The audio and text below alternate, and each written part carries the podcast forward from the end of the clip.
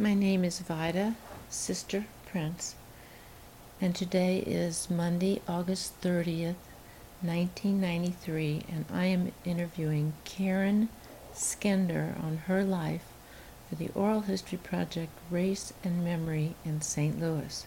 This is my independent study supported by the Missouri Historical Society. I think it'll be interesting to see what kind of questions you ask. All right, well, I don't have to listen to myself, do I? Uh, no, you don't, but you're going to sound better on the tape than you think.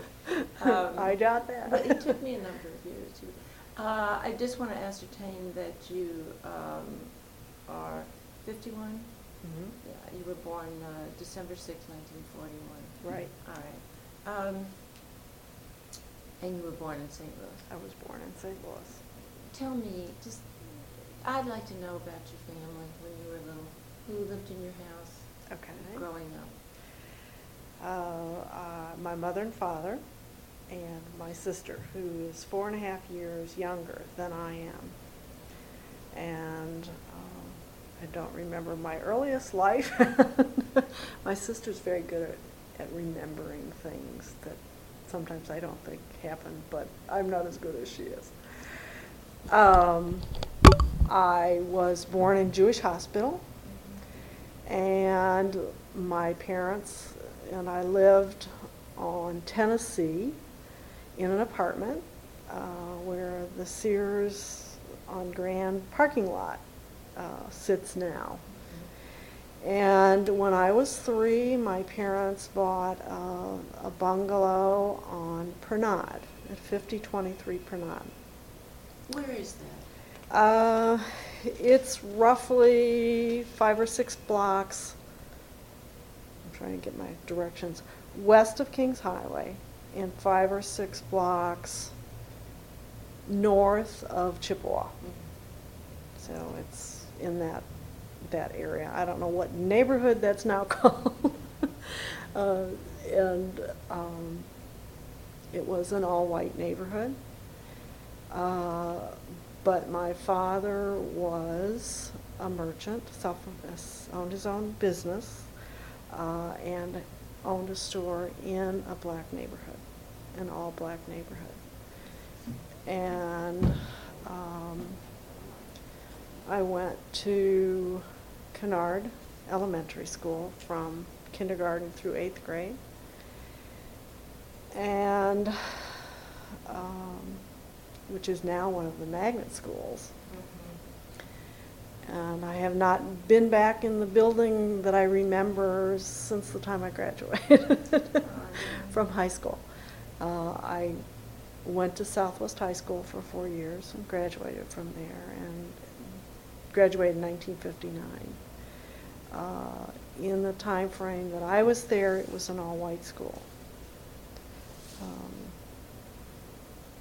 My sister is four and a half years younger, and by the time she started, she went to high school, it was integrated uh, before she graduated.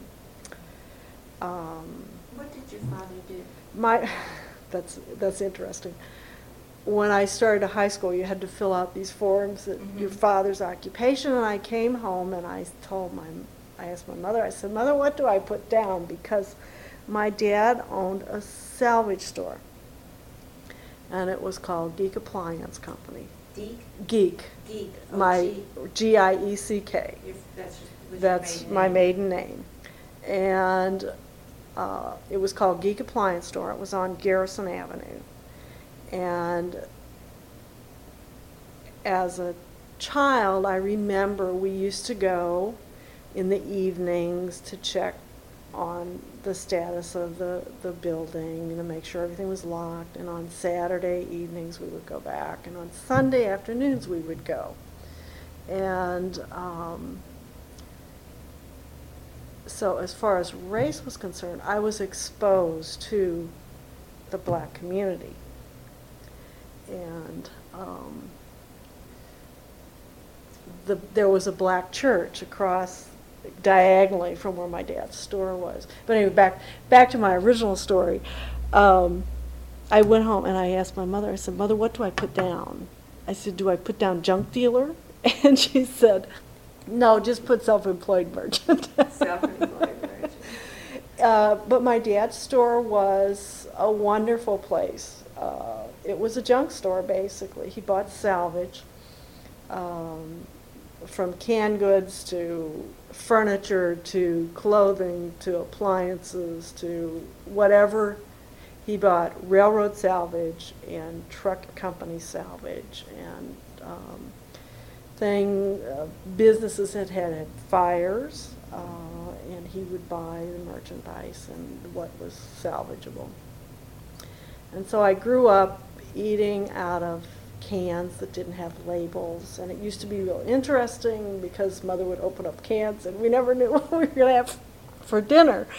But um, so anyway, that's um, that must have been it was at the dinner table. Yeah, it was, and dented cans, and you used to not ever find dented cans in the grocery stores. Right. But right. At my dad's store, they were all dented, and so you know I learned early on that it, dents in cans don't make a bit of difference. Well, was there any, any stories you could relate from opening cans at dinner time? That well, just you know, we would open. Your cans were either the big ones, and they were e they were usually fruit of some kind. But the smaller cans, you never know knew if you were opening up vegetables or fruit or uh-huh. whatever. Uh-huh. And uh, so sometimes we had like potluck, whatever happened to be opened up. But we ate a lot of canned vegetables at that time.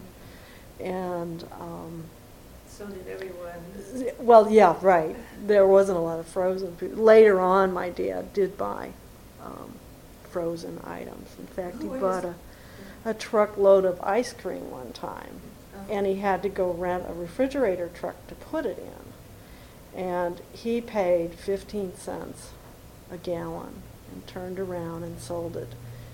And he had moved his store at that point in time, so he wasn't back in that neighborhood. In fact, I think that was all leveled uh, sometime uh, during urban redevelopment, where his store was on Garrison. But um, lost my train of thought. uh, he bought the he bought this ice cream for fifteen cents a gallon. Needed a refrigerator. Needed a refrigerator truck, so he had to turn around and sell it fast, and he sold it to the grocery store that was next door to his store, and, and at that point his store was on Chippewa. And he sold it for forty-five cents a gallon, and then that merchant turned around and sold it for ninety cents a gallon, and so and gave my dad a bad check to pay for the forty-five cents a gallon. A gallon. But that's the type of business that he had. And um, it was one of these places that you walked in, it was just a gold mine as a child. I can remember, I loved to go in and rummage around because you never knew what you were going to find. It was just wonderful. Did you ever work there with him? Uh, I used to go in in the summer times and I would bag groceries and, and stuff for him. And uh, And so we, d I did spend time at the store and in the neighborhood. On Garrison. On Garrison Avenue. And I think in that way I was different than, I didn't know anyone else who had that type of contact. And uh, I can remember uh, there was a rib place next door. That was just the most fantastic rib place. And. And my dad used to bring it home, or we would go there. If we were there on a Sunday, we would go in and have have ribs uh, in the restaurant. And um, I've never had ribs that good since then. and, um, and I can remember my dad would bring home the Saint Louis American and whatever other black newspaper there was. The Argus. Yeah, and, and I mean, he would bring these home occasionally. To the newspaper. Um, I can remember reading that newspaper, and it was totally different than the, the Globe, when my folks subscribed to the Globe. And um, how was it different? I can, well, it, it was very interesting because it related that this person had stabbed this person, and this person, there was this domestic violence, and this kind of thing. And I thought, now why isn't that in the Globe? You know, you didn't hear about this going, and I thought, you know, why, the newspapers aren't giving me um, you know, what's going on. And I thought, so as a child, I thought that was strange. You know, do you trust the newspapers? Because I see this one newspaper and this newspaper, and they don't have any of the same stories in them at all. Were there other and, stories in the in the American that you didn't see in the other paper besides the stabbings?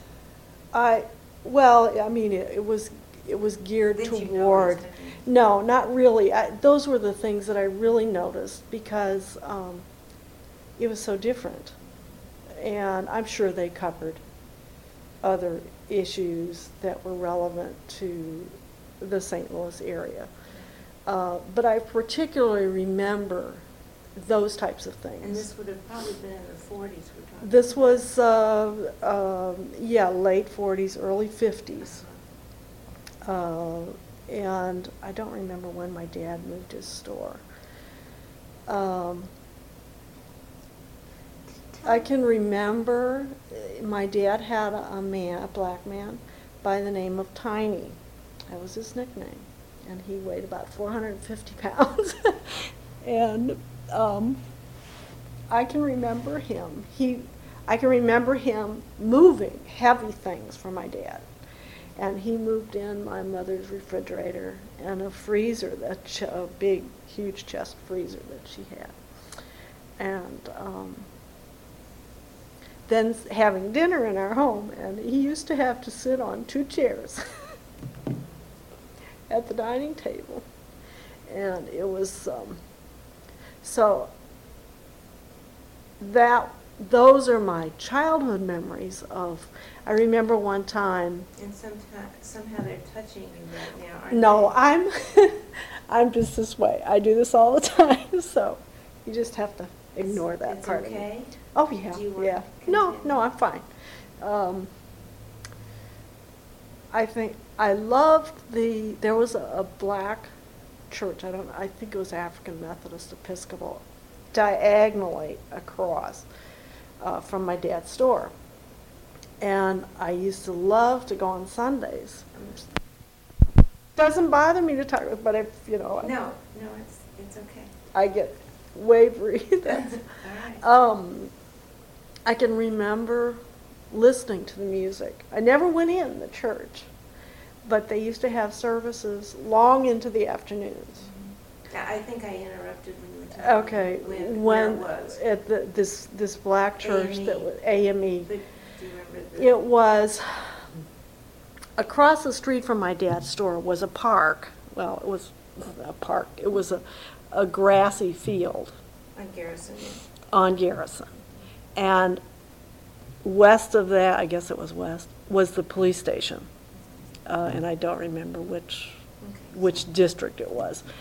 And then um, there were some some other buildings. There was an alley next to my dad's store, and then there were a, a few more businesses over here, and then, which doesn't mean anything to you on this tape, but diagonally across from where my dad's store was this, this African Methodist Episcopal Church. I think that's what denomination it was. And I used to love to listen to the music. And you could hear it, you know, outside. You didn't have to go in to hear it. And um, I have always loved black gospel, much better than, than white gospel. And I think it stems from that experience, being exposed to it as a child. Um, trying to think of anything else that I, the only memory I have Uh, that was negative was um, one afternoon I was standing on the street in front of my dad's store, and I had a doll in my hands, and it was a white doll. Back then, I'm not sure they made black dolls. Maybe they did for the black community, I don't know. Um, and these two little girls and a little boy came up, and they wanted my doll, and I wouldn't give them to them. And so the one little girl grabbed me by the hair and pulled as hard as she could, and I dropped the doll, and they took off running with my doll. And that's the only negative mm-hmm. remembrance I have of my earliest associations with blacks. um, you know, I enjoyed going down there. And not that I was part of the community. My, my dad and my grandfather were part of the community. How um, could you tell that, Karen? How could I tell mm-hmm. what? That your, that your dad and your father, your grandfather and your father were part of the community down there. Well, I think they had, they had friends. And um, I, I can... Uh, what made you feel I, that way? Well, I, I just felt, you know, people were very friendly to them. They were friendly to us when they came in the store. And um, I didn't feel like they were resented for being there, because they did provide a service, and their, their merchandise was less expensive than at your regular stores because it was salvage merchandise. And I, I just I just gathered that, you know, that there was not a resentment in the community against them, their store. Um, later on, maybe there was. My grandfather was uh, assaulted several times um, and was robbed. But, you know, I don't remember, um, I don't remember any bitter feelings on their part. Um, And they were in that store until my grandfather was really fairly old, until he was seriously injured in one attack. They, and is that when they decided? And uh, the neighborhood was being redeveloped, and, and a lot of the businesses had closed. And I th I don't know. Um, was this part of Mill Creek? Uh, I. You know, I really don't remember uh, exactly, uh, and I and I have not ever gone back to see, you know, how it's changed. I moved away from Saint Louis in nineteen sixty-two, and I think a lot of that took place after that time, and I have not ever gone back to. I would imagine the police station is still there, and the church would still be there. But I don't think any of the buildings. Um, I remember seeing, you know, the house, some of the houses that were in very bad shape, and um, being thankful for what I had.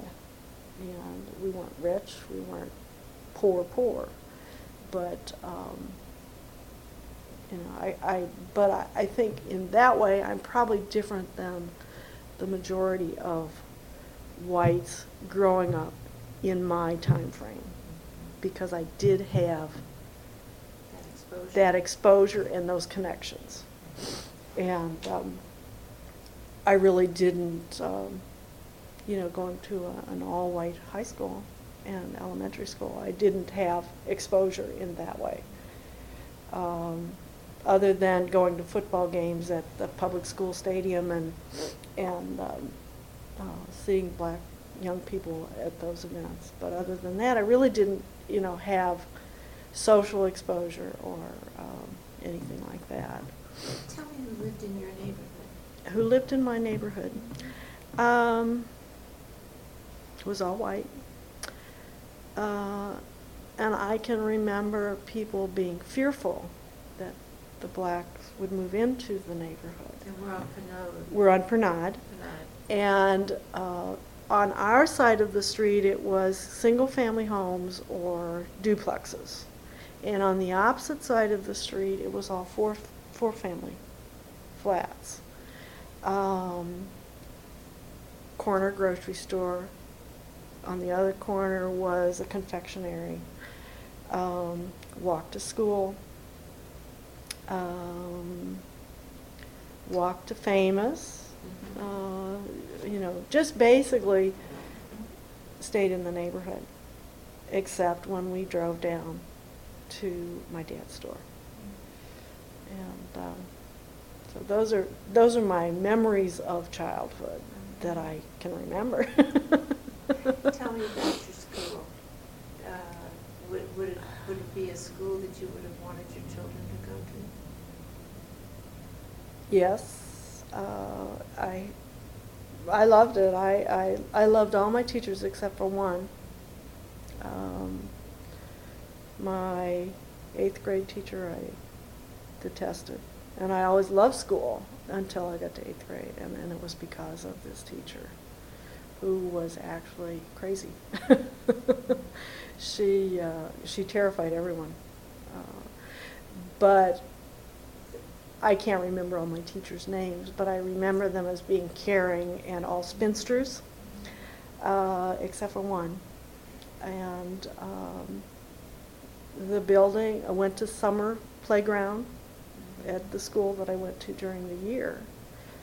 Um, at, uh, I can remember when I went to Southwest, I went over to Wade School on Vandevanter for home economics, uh, which put me into a little different neighborhood as far as, um, which was at that point in time was becoming a mixed neighborhood. Um, But as far as the school, I love school, and, and I liked my teachers, and, and uh, I thought it was interesting. My next door neighbor, uh, her son went to Kennard uh, la the last two, the previous two years from this year, uh, and I used to tell him, I said, "Yes, I went to school there, Peter." But what, what that's what were you beginning to find out about yourself?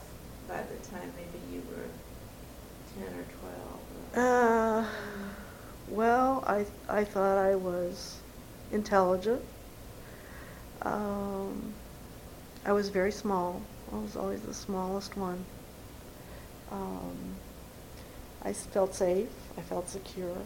Um, you know, I had parents who were happily married and, and uh, um, did you have children to play? Did they come to your yes, house? Yes, yes, yes. I had, uh, I had um, two boys that lived on our block that were my buddies from the time I was three years old and through through grade school. Uh, I have well, one friend that I started in kindergarten with, and we went to Washington U together. Uh, so.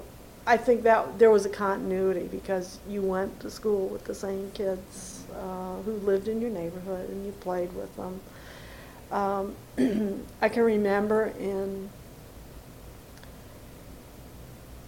not so much grade school but high school befriending the kids that nobody else wanted to befriend. Even though I, I ran around in a, in a group of, of the more popular kids, I also befriended some of the kids who weren't. How did you do that, Karen? Uh, just being a friend, talking to them, and, and um, hanging out with them sometimes. Uh, some of them were the kids who were more intelligent, who would be considered a nerd today. um, and I, I don't consider myself super, super intelligent, but you know, I, I'm above average in intelligence, and so I, I so I, you know, I, I hung around in two different environments because a lot of my girlfriends were the cheerleaders and the um, and the, the guys were football players and, and that, but um, I tried out, but I never made it. That takes uh, courage. But. Um, Don't you think? Oh yeah, yeah. So but I was active leave, in uh, leave your popular group too. Yeah, to go. Another. Yeah, I, I don't know. I always had an empathy for the for the, and and the kids who weren't particularly good looking. Um, I don't know. I just had an empathy for the underdog. Um, what did the other parents uh, on your blog, your your other your friends? Uh, Parents, your father, what did they do? What kind of work did, there, did they do? Um, I actually, actually, I don't remember. I think my dad was the only one who was self-employed that I remember. Mm-hmm. um, I'm not sure who.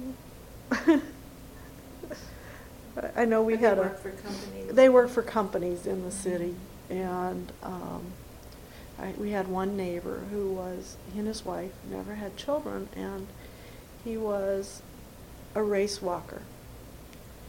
and he used to walk to work downtown uh-huh. every day and walk back home every night. And um, he had a car, but he never drove. And he, well, actually he didn't have a car until his wife died. And then he bought a car so he could go to the cemetery.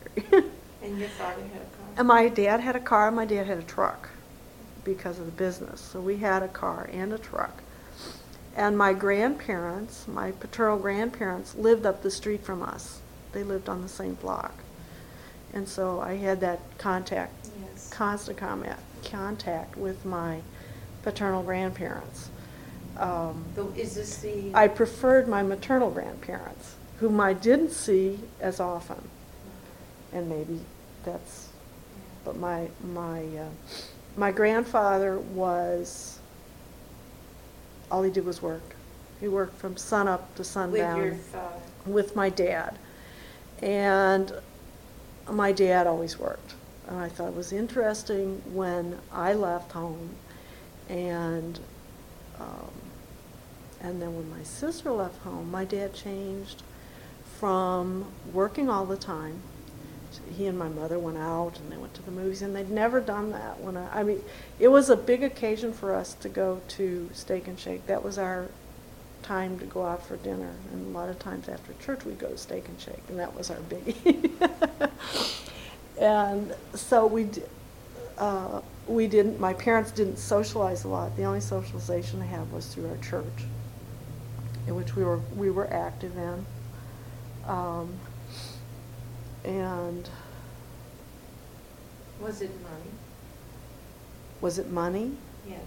To to or, get money? No, was it money that that was the reason that you didn't go many places, or was it uh, probably was working? Probably partly money, and, and but more so because he worked. Because you know, he worked all day Saturday, and on Sundays we went down to the store, and and uh, after we went to Steak and Shake, then we drove down to the store to make sure it was in that it was. You know, it hadn't been broken into, uh, that every the lights were working and, and everything to, to get it ready for Monday morning. And sometimes, you know, we, and usually when my dad worked, I rummaged through, I mean, uh, have you ever been into Phalenza out in the Central West End, where you can just barely walk through? No. It's, it's a, uh, an architectural antique type place that has all kinds of doors and windows and iron gates and that kind of stuff. And it's it's like you have, there's a little path through it. And a lot of my dad's store, in a lot of cases, was like that, back past the point where it had the canned goods and stuff. Were you a dreamer as a child? Did you have... Um Did I have dreams? Well, not at night. Not I mean, really. Did you have, oh, did you, goals I, and... No, and with all these sort of different kinds of things that you were able to see in the store, and, and I mean, did you have make believe? I think I suppose is the word. Mm. Did you make make up stories? No, no, I can remember. No, I didn't. um, I never read fiction. I never read, you know, to to get you into that that mode. No, I always read biographies. Um, History. I loved history. Uh, so no, I don't. No, I don't think I was a dreamer. What What did you hear uh, from your father or your mother that uh, had to do with with people of another color? In other words, his store was there. His mm-hmm. his he spent his time with them. You think he he was part of. Felt he was part of the community. Mm-hmm. Uh, what did he say when he came home? Was there any talk of, of uh, his customers? And uh, not a whole lot that I remember. I, I do remember my grandfather. My grandfather was uh, he was funny in a way, and I can I can remember him commenting about. Uh, all the starch he sold. Starchy souls? No, the starch that he sold. The starch, okay, that he sold. And he told me that the black women bought starch and ate it as a contraceptive. and that blew my mind. I thought, I just can't imagine anybody eating starch. But I gathered that this was something, you know, he eventually asked. You know, he figured they couldn't be starching that many shirts. And he asked, and, he asked and they told him that they that they ate starch uh, in an attempt to not become pregnant. What, and whether that's, you know, I mean, he would come up with these off-the-wall comments. Um, and I don't remember my dad saying those things, but my grandfather did. And uh, I, you know, I took it as a gospel truth. I don't know. Where did you all shop? Was, where did we shop? Well, a, what we could get from my dad's store came from there. There was a market on the corner of the block that we lived in. It was called Rex Market. Oh, I can remember. The, there were two brothers that owned it, and they had, um, they cut their own meat. Mm-hmm. They had wonderful meat. And so all of our meat and everything came from there. Uh, but basically, and, and our fresh produce came from there. My dad never got fresh produce because he didn't have the capacity to, to store it and, and keep it. And so uh, we had our milk delivered. Um, and the clothes. Clothes, my mother made all my clothes. I can remember one Easter, my dad gave her thirty dollars, and she was to make um, my sister and myself and my and herself a dress for Easter, and they, they that was to pay for all of our. And I was always very, very small. And back then, they didn't sell size zeros and twos and fours, and I was probably about a size two.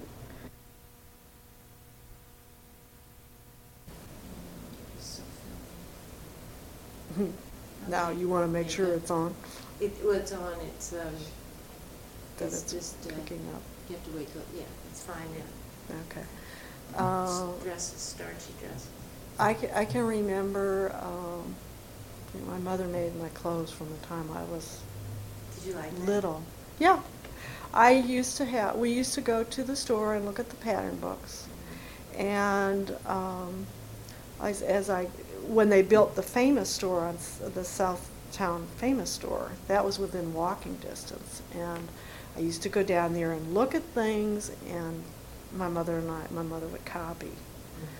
Um, so you could pick out things. So I could pick out things that I liked, and she would make them for me. And my dad sometimes got material. As a little girl, my dresses and things were made out of flour sacks and things that came from, from the store. Mm-hmm. uh, my grandmother would wash them, and, and uh, so. Well, were they floured or something? What? They they had patterns on them. Yeah. They used to have patterns on them, little. Prints and and uh, so I wore flour sack dresses when I was little, and then I graduated to store bought material. And when I was in high school, I used to have um, I used to I well I used to like to design clothes, and I used to draw clothing uh, when I was a teenager, and.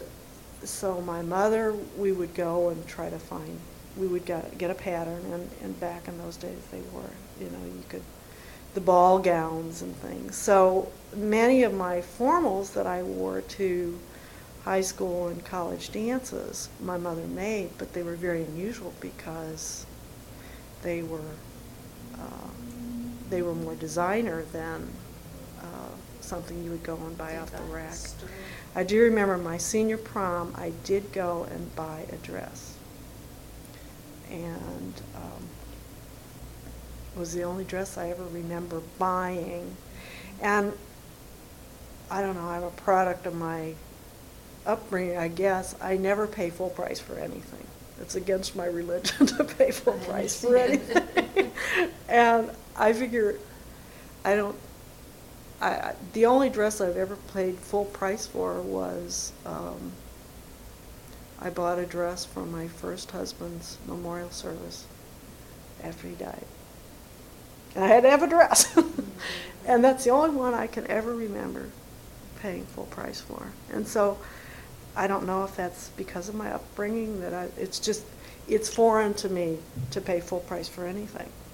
It just, um, you know, I'll go and rummage through the the baskets where they have the really dented cans and things, even today at the store, or, or boxes that are, uh, you know, bent or slightly cracked or something. If it isn't, if it isn't something that, that I it's figure would be a help. It's probably like a piece of home. Yeah, it is, and and I, I'm sure it's because that's the way I sure.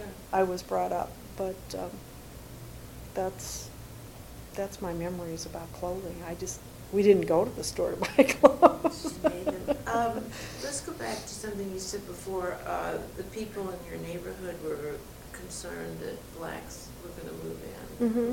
Where where are we now? In the fifties, maybe? Probably, yeah. I think so. Uh, when I was in high school, I can remember people being, uh, you know, every time a house would go on sale, and having the apartments across the, the four-family flats across the street, um, I, I can I can remember people holding their breath when one changed tenants, that um, that a black family wouldn't move in, and um, I don't ever remember any moving in to our area. But uh, but I can remember people, you know, thinking that everything was encroaching on their neighborhoods, and they didn't want that. Um, my mother lives in Saint Louis Hills now, and it can be a very racist neighborhood. It's just, I, there's one incident I, I would have really, I would have had trouble not hitting the woman. um, They have the concerts. The the Compton Heights concert band p- plays in the summer on Sunday nights in, in Francis Park. And there's, um, uh, a f- my son goes to Word of Life Lutheran School, and there's a family in Word that ha- Word of Life. It's at it's at Donovan and Eichelberger, and Jameson, and Eichelberger, and there's a family there who takes in foster children for Lutheran ch- Family and Children's Services. Generally, they have black children, that they babies. They, they specialize in babies. And, of course, our daughter is is black. And this was after a fourth of July concert last year. Not this year, last year. And this couple was in the park listening to the concert with this little black baby, and my daughter was running around. And that next week, this woman came and rang my mother's doorbell, and she was trying to get a petition up to get the concert stopped because it was bringing in a bad element. and, I, and I said, "Mother, did you tell her off?" And she said, "No, I just told her I wouldn't sign it." And I said, well, it's a good thing I wasn't here, because I would have lit into her with both so feet flying. So was your child they were? Yeah, it was my child they were. But uh, just in general, they thought yes. that because... The concert. Right. And I thought, you know, this is really terrible. And and just, you know, I know it's there. And uh, my mother's next-door neighbor, I'm sure, was appalled when my mother and father moved in that house. And... Um, Jenny was little, she was a toddler, and uh, I'm sure that she was just appalled. Plus my dad had a truck, which was another no-no. oh. um. But I mean, it's it's not just, it's, it's um, you know, this woman is just appalled that anybody moves into the neighborhood with a truck, with a pickup truck. But so it's more th- it's more than just blacks. It's it's an attitude toward someone that they consider a lesser person than they are, mm-hmm. and um, so uh, you know I see it from that standpoint. And the neighborhood we live in is very mixed, and we chose it because of that. Uh, and you live on Crittenden? We live on Crittenden, which is one block north of Arsenal and four houses east of Grand. Um, so you're so down in the city. You're we're east farther east in the city. Yeah, we're we're yeah. basically right in. The, we're right off of Grand Avenue, mm-hmm. across from Tower Grove Park. Okay. Uh, very mixed neighborhood. We have. Um, You name it, we have it. uh-huh. Well, you're on, in, into the Asian. It's yeah. Uh, now on our block, we don't have. Um, there are no Asians right now living mm-hmm. on our block. Um, there are on Arsenal.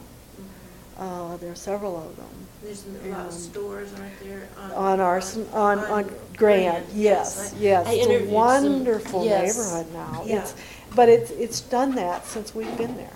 Yes. The King and I was there when we moved in.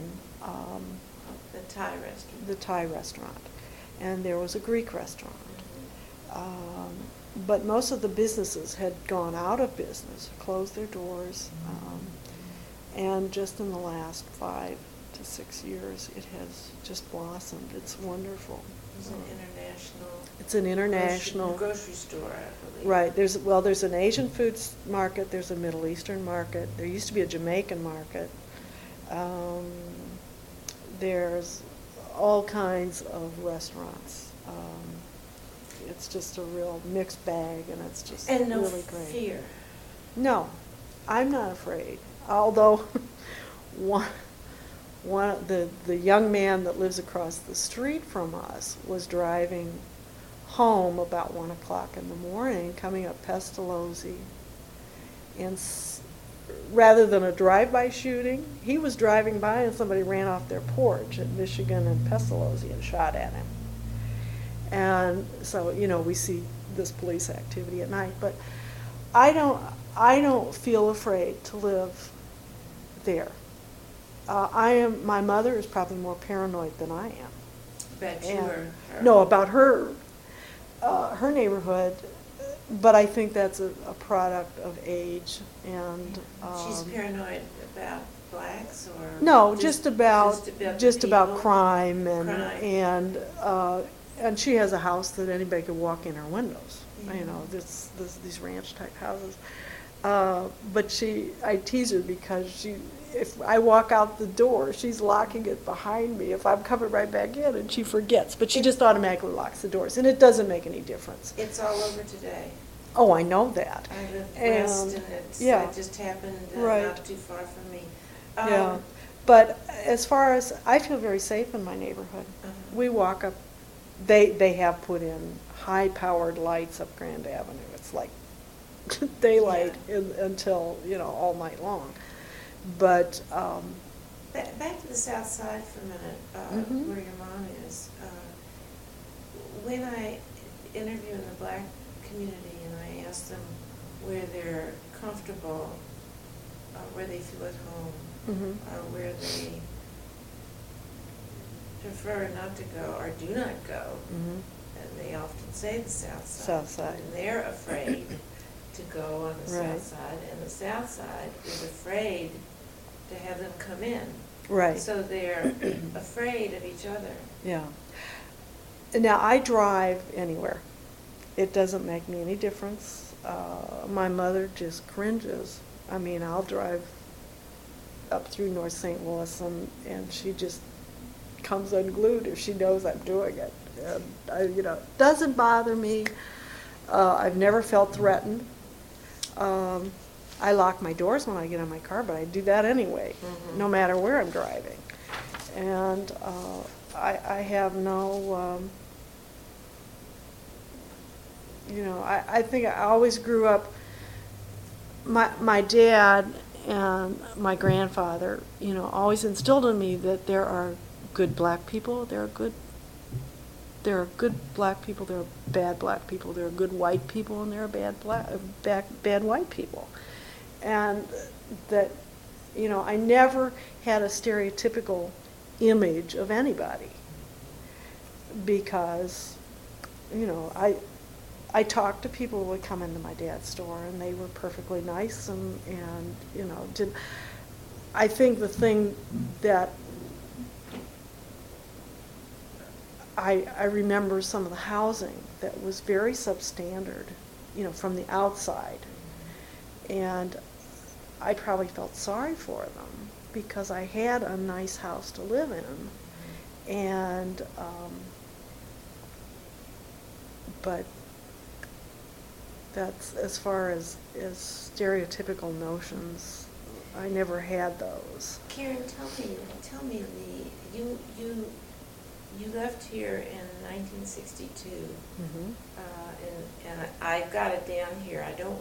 I think I've got it straight. You moved to you California. Were married to John mm-hmm. Pazdera. Pazdera, uh, and you moved to California. Yes. You moved to Arkansas. Then we moved to Arkansas. In sixty-three. Then you moved to Kansas. Mm-hmm. Then Wichita. You moved to Rolla. Yes. For ten years. Then yes. You went to Germany. Yes. Then you went to Marietta, Georgia. Yes. Columbus, Ohio. Mm-hmm. And you returned to Saint Louis in nineteen eighty-six. I have two questions. When did John pass away?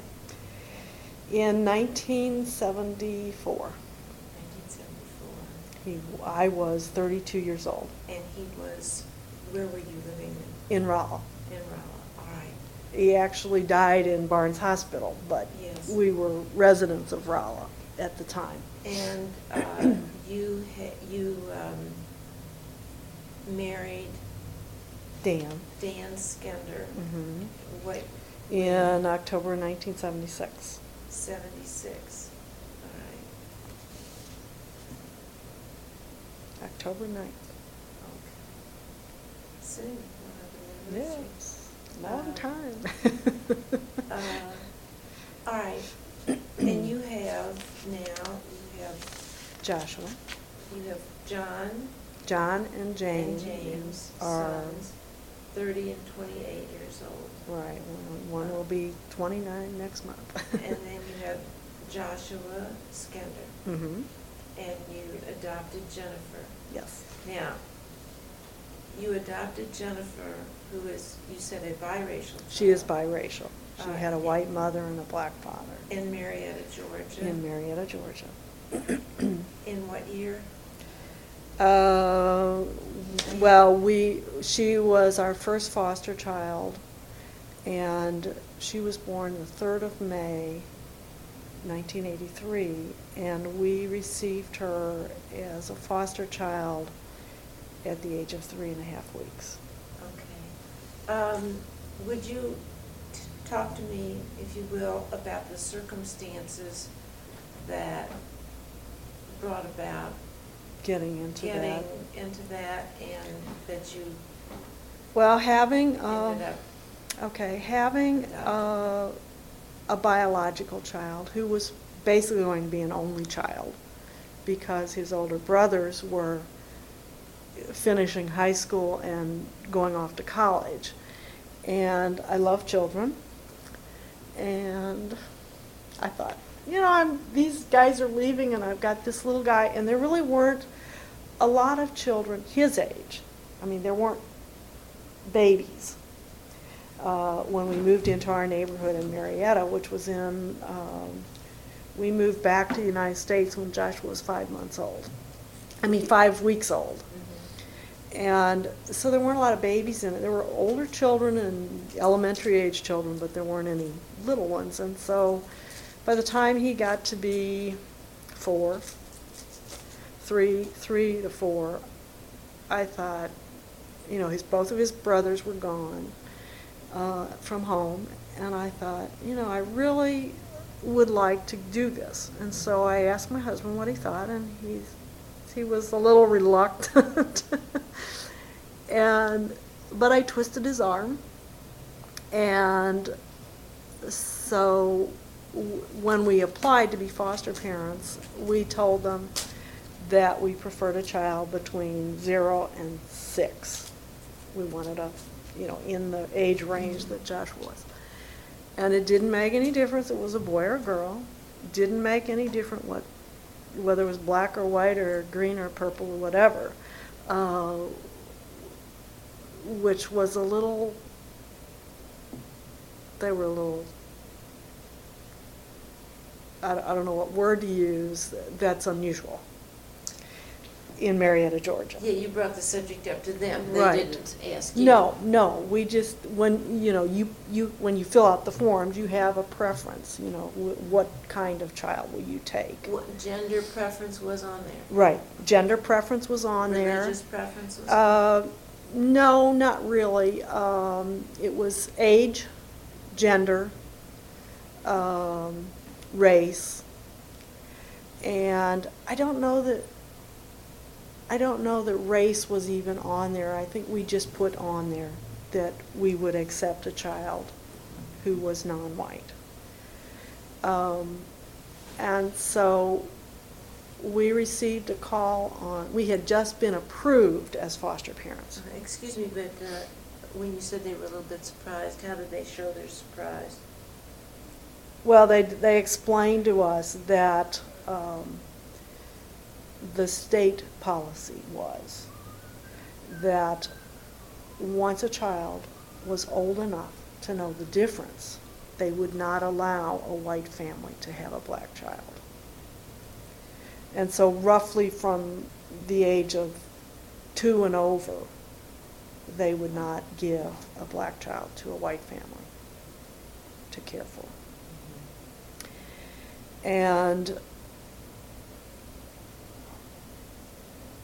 that was just their policy, and we told them, you know, we we we're part of, we're a military family, and we you know we have friends who are black, and so you know we were willing to take a child, and um, when we got Jennifer, they told us that they didn't have another family that would take her, that if we wouldn't take her, they would have to send her to another county that had black foster parents.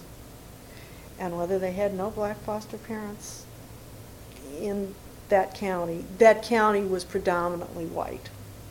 It was Cobb County, it was predominantly white, although the subdivision we lived in had a couple of black, affluent black families um, who had a swimming pool. I didn't have one. and, uh, I mean, my one. But, um, so when we got her, they told us that, uh, well, they called us on a Friday, and it happened to be Memorial Day weekend. And they said, we are getting a baby. We don't know if it's a girl or a boy, but, you know, you've put down, doesn't make any difference. And she's, you know, this child is three weeks old.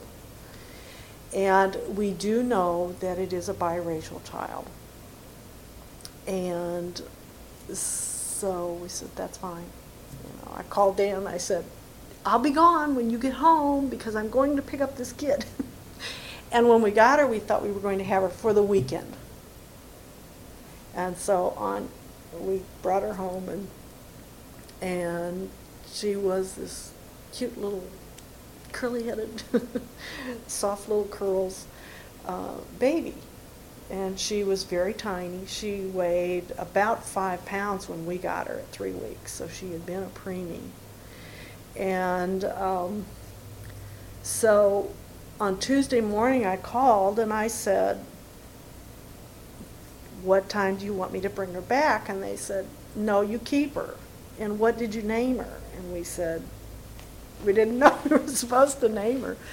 And so for six weeks she was baby girl. She had no name.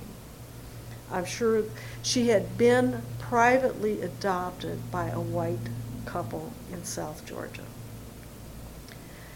who were not told that there was a possibility that the father was black. They assumed they were getting a white baby. And from what we were told, they she's very light. She's, she's, she is no darker than my husband. My husband's dark complected, and, and uh, she's no darker than he is. Uh, and he, Dan has brown hair, or real dark hair, and brown eyes. And Jenny has um, brown hair and brown eyes. And so... Um, so would, would she have looked white, a white baby? Well, she was, she was very light. And... Uh, But apparently, from what we were told, this couple started suspecting that she was biracial because of this. Every time they washed her hair, you know, they got these little curly curlies. And it wasn't kinky, it wasn't, you know, but it was very curly.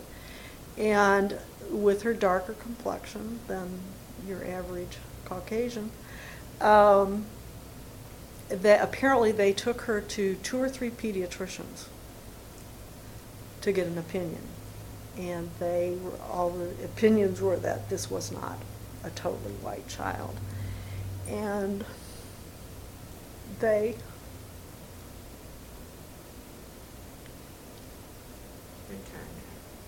They, well, they called the lawyer to tell her to come and get this child, that they couldn't keep it. And I, I could understand that, living in Georgia and knowing the prejudices there, um, that down in South Georgia it would not have been accepted. But, so knowingly and they gave the, this woman this child, the agency? No, it was handled privately. It was handled through an attorney. It was not an oh, agency. And so, but didn't an agency have the child? But they still had. But the no, player. no, the child was placed at birth with this adoptive family. I see. I'm sorry. And yeah, when I after yeah after three weeks, they called the attorney and said, "We okay. can't keep this child. You have to give it back to the mother." So the attorney. So the knew. attorney called the mother. The attorney knew, though. No, the attorney didn't know. I don't he know didn't. that he ever saw, you know, whether he actually even saw this child. And the mother apparently the had not. Detective in me wanted to know. Yeah, the, attor- the the mother apparently did not say anything that there was even a possibility that this was a, could be a black father. Um, and so the attorney called the mother and told her she could have this baby back. And then he knew he couldn't legally do that because she had signed away her rights. And so he called the Family and Children's Services for our county and told them that he had told this mother she could have this child back, but they would have to give this child to her legally. And they said, "You can't do that." And so they they picked up the child, took her back to the office, and allowed the mother to see it. Um, and I was there, because I was there to pick Jenny up from the ado- from the oh. Family Services office to take her to our home. But they let the mother see her with, and she had another daughter, a white child, whom the grandparents had custody of, because the mother had, they had gotten custody of this other child when the mother was drug and alcohol addicted. And they had put her into a rehab program.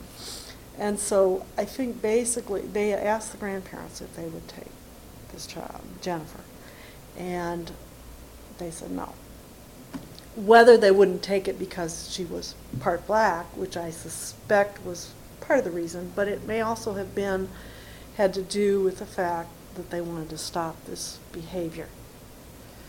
Uh, and so they wouldn't take this child. And so we got her, and we called her Precious for six weeks. And they finally said, "You have to give her a name. You just have to give her a name." And so we named her what we would have named her had she been our child, which was Jennifer Diane. And um,